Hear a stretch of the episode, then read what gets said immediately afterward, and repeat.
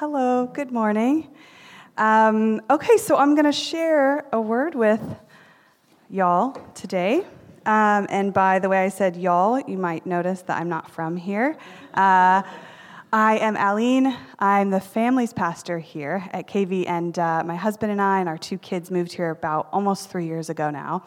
And uh, we've been a part of KV ever since. So, yeah, just get right into it. Um, I have been asked today to continue the series in Luke that we're doing.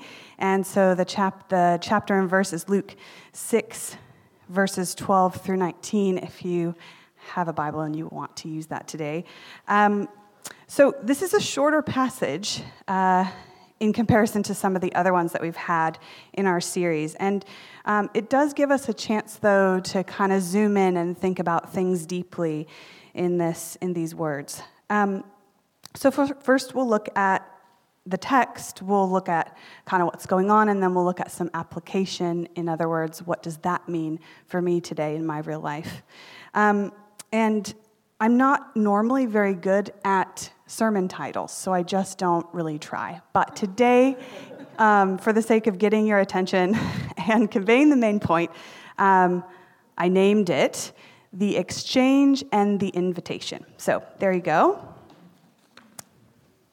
Uh, the setup for this is that um, in the previous verse, verses, uh, just before this passage, Jesus has been doing a lot of his counter-cultural stuff on the Sabbath. And um, he's been ruffling the feathers of some important people. Uh, and that was because it was, it was purposefully challenging the core of many of the systems that had been put in place by the religious leaders of that day. Um, Toby preached on this a couple of weeks ago, and speaking of good sermon titles, um, I think, Toby, you win the award. Uh, this one was called Meanness or Mercy A Tale of Two Sabbaths. I see what you did there. Um, and so please go give that one a listen if you'd like to follow along and you missed that one to, to keep together with our journey together through Luke. Um, so, in this passage that we'll read in a moment, it also sets us up for what's called the Sermon on the Plain. And there's also something similar called the Sermon on the Mount in Matthew. Um, and so this was likely the message that Jesus often preached to confront the cultural reality um, and to essentially flip it on its head and really challenge some things that were happening and establish the way of his kingdom. Um, I have asked Madeline to come and read. And if you'd come up, and I just want to encourage you, think about what's happening before and after as Madeline reads for us. One of those days, Jesus went out to a mountainside to pray and spent the night praying to God. When morning came, he called his disciples to him and chose 12 of them, whom he also designated apostles Simon, who was named Peter, his brother Andrew, James, John, Philip, Bartholomew, Matthew, Thomas, James, son of Alphaeus, Simon, who was called the Zealot, Judas, son of James, and Judas Iscariot, who became a traitor. He went down with them and stood on a level place. A large crowd of his disciples was there, and a great number of people from all over Judea, from Jerusalem, and from the coast of Tyre and Sidon, who had come to hear him and to be healed of their diseases. Those troubled by evil spirits were cured, and the people all tried to touch him, because power was coming from him and healing them all. Um, so, what we see here is, is happening is um, Jesus goes up to a mountain to pray alone, uh, then calling his disciples to him after praying all night. Um, calling them unto himself, he then chooses 12 of them to become his apostles. Uh, we'll talk more about that in a minute.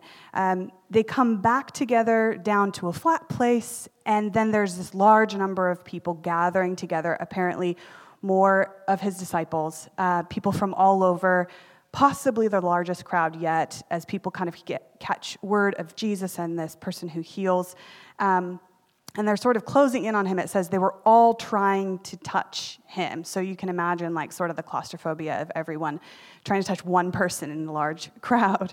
And um, they were all being healed. They were being healed of their diseases.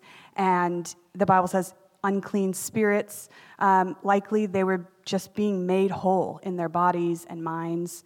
Um, amazing, just an amazing scene to think about. Um, I can imagine being there and being caught up in that moment and just in complete awe, as many people were. Um, and, and while the miracles are important and the spectacle is important and it gathers attention, as Jim will preach next week, for Jesus to now speak about his kingdom and talk about this message that he's setting things up for. I, I, want to look a little closer actually at the verses preceding the miracles, because I think that that's where the miracles flow out of. And um, so we're actually going to narrow this short passage down even a little bit more. Um, to talk about two of the things, of the three things happening here, including the healing part. Um, and the two things will be Jesus' prayer life and then the calling of the apostles. so, in his ministry, Jesus habitually drew away alone to pray. Sometimes to the top of a mountain, sometimes into the wilderness, sometimes to a desolate or isolated place. These are all ways that the Bible describes it. And from there, it just leaves sort of a big space. Just he went to go and pray. But what was he doing up on the mountain? What was he doing while he prayed in these prayer times that we don't know much about? Um, was he reciting the Shema, um, an ancient prayer of the Israelites? Was he listening to God in silence? Was he chatting with God about how annoying these people can be sometimes? Was he praying the same prayer he prayed at Gethsemane in front of his disciples? Father, if you are willing, take this cup from me, yet not my will, but yours be done. The Bible doesn't tell us what's happening there. That part's kept personal between him and God. And there's a pattern that we see recorded in the life of Jesus that um, we see him going away to pray and then sort of coming down and some form of miracles happen. So we can say there's a direct correlation between this prayer life of Jesus and the miracles and the transformation that is happening, right? Um, I think that we could say that it was the very sustenance of his life of ministry. Absolutely. Uh, we can also take a look at the word praying used in this verse. He spent the whole night praying. And um, if you do a little dissection into the Greek, you can find that the um, language, it comes from a root word, uh, exchange. And so I would like to invite you to think about prayer in terms of exchange as we talk about this. So, w- whatever was happening there on that mountain, there was this exchange going on. And this is what everyone, everything else flows out of the miracles, the healings, the establishing of the kingdom, the transformation of people's hearts, the calling of the apostles. And here's my question though why don't we have those times recorded? word for word. Like, why would Jesus not have had Matthew or someone else come up and write down exactly what was going on so we could follow that script? I mean, is the lack of info there supposed to be like the technical challenge on the Great British Bake Off, where the recipe is simply make choux pastry without any further instruction, and then like God's gonna come and judge us like Paul Hollywood?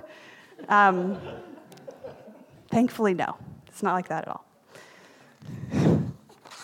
Um, I think if that were the case, if it re- were recorded word for word, it might not leave much room for the relational part of our connection with God. The human race is historically very good at taking something like that and turning it into a religious motion that ends up empty of real life exchange. And closer to a military instruction where we say, Yes, sir, and run out of the room with our orders. But our God wants to go out of the room with us. He wants to walk with us as closely as we will allow. He wants to strengthen us in the exchange, listening to our heart cries and speaking transformational words to us. So, this open ended description of the exchange of prayer, where Jesus goes to pray, is actually very helpful because it reminds us that God knows us so individually. He sees us, and He wants to have a real relationship with the real us.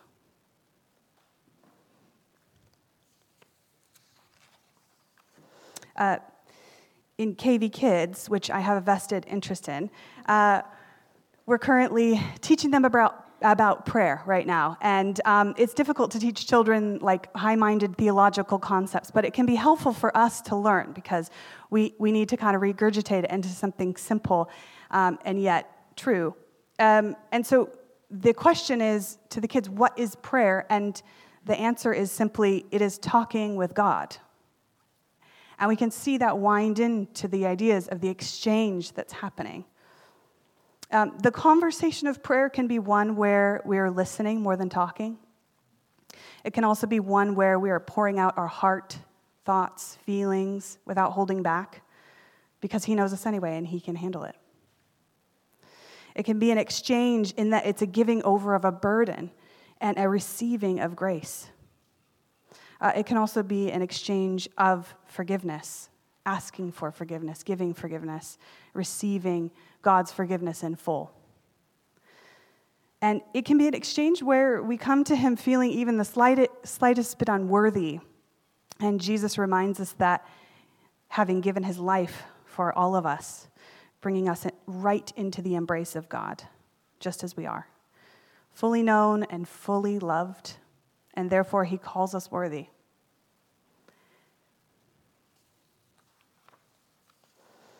So, after Jesus spends this night in prayer, in the exchange, he calls his disciples to himself, and then he chooses the 12 apostles. So, who were these 12 apostles? Vocationally, we know that four of them were fishermen. One was a tax collector and likely completely ostracized from his community for being the tax collector. Um, a zealot is listed, likely a carpenter or a tradesperson in there. And we know that Judas was the treasurer uh, while following Jesus and ended up actually betraying Jesus, yet still appointed uh, on that day as an apostle. These were the sent ones, the ambassadors of Jesus' kingdom. And if you, if you think about their training and their background, I think we can all know that they did not have to have everything figured out. They didn't have to because they were following Jesus. Jesus didn't plan on finding people that had everything figured out. And I think that speaks to us today. What he's calling us to do, we don't, we don't have to have everything figured out. That's a really comforting word. Um, it's also significant that Jesus chose them rather than the more customary of um, in that day that followers choosing their own rabbi. And um, Jesus actually reminds his disciples of this in John 15. He says, You did not choose me, but I chose you and appointed you that you may go and bear much fruit, and that fruit would remain. Um, I bring this passage up because in January, Jim uh, shared this passage with us as uh, the theme that God was speaking to KV as a community for the year. And it seems like it keeps coming up. It seems like God keeps winding that back through and reminding us of this. And it really does apply to this passage today as well. Uh, in the passage, when Jesus says, Remain in me, depend on me, he says, Apart from me, you can do nothing. It seems that he was not requiring qualifications of these guys, and nor does he require qualifications of us. Just to remain in him, just to depend on him. Um, and it says in that verse, as a, as a vine is to a branch. So, when thinking about the apostles, I was a tad hesitant to compare us directly to them, the apostles, holy, calling. I don't want to take away from the holiness of that. But the thing is that sometimes I think we can miss just how holy our callings are. For those of us who are in an unexpected vocation, maybe in a position that we feel underqualified for, an imposter syndrome as a regular visitor, you're called. For those caring for children or a loved one at home, it's a holy calling. For those who feel unseen, for the students in decision on what's next, for those in the in between right now, it's a holy calling to be where you are. For those of you that have been in the same place for, the, for a long time, it's a holy and faithful calling. And I think that there's just the heart of God for us to feel seen by Him today. I think that's a word for all of us. We're seen by Him, we're known deeply. Jesus called His disciples to Himself. And this really speaks because before we are called to our calling or our something, we're called to someone. We're called to Jesus. We're called to follow him. It makes a a more simple. It's, it's pretty relieving, if you ask me. Before you're called to do something, you're called to be. You're called to abide in Jesus, as John 15 tells us. Everything else flows from there. And he says, the purpose is that you will bear much fruit. These things emphasize where our value is as followers of Jesus, not in what we can achieve, but who we can depend on.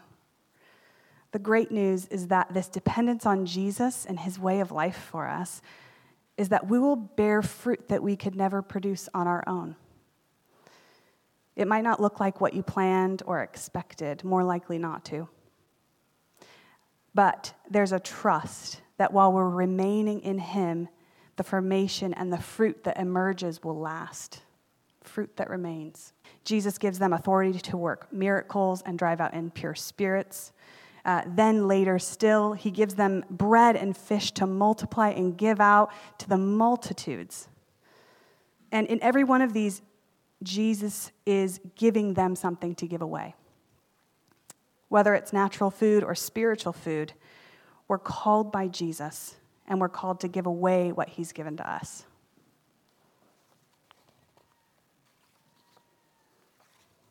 So, in a, in a moment, we're going to go into some ministry time, which just simply means we're going to spend time meeting with God, talking to God, as we've said, uh, worshiping, praying. Um, in this passage, Jesus calls his disciples to himself, and he's calling us to himself today in a place of intimacy. Um, there's another type of calling um, also in Luke, and it's the word in Greek called kaleo.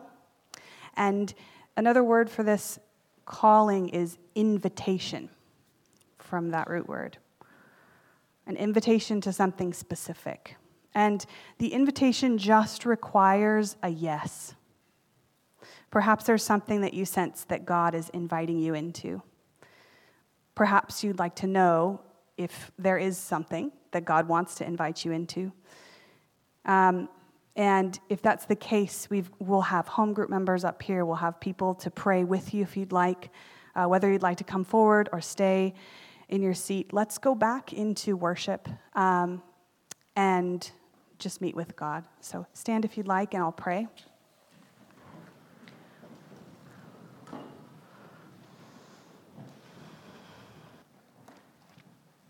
God, thank you that you see us. And thank you, Lord, for reminding us of how simple it can be in the face of complex decisions and pressures about our identity. Lord, will you help us to remain in you? Will you help us to abide in you and depend on you? And Lord, will you just show us um, if you have invitations for us today? Will you show us what those are, I pray? In Jesus' name, amen.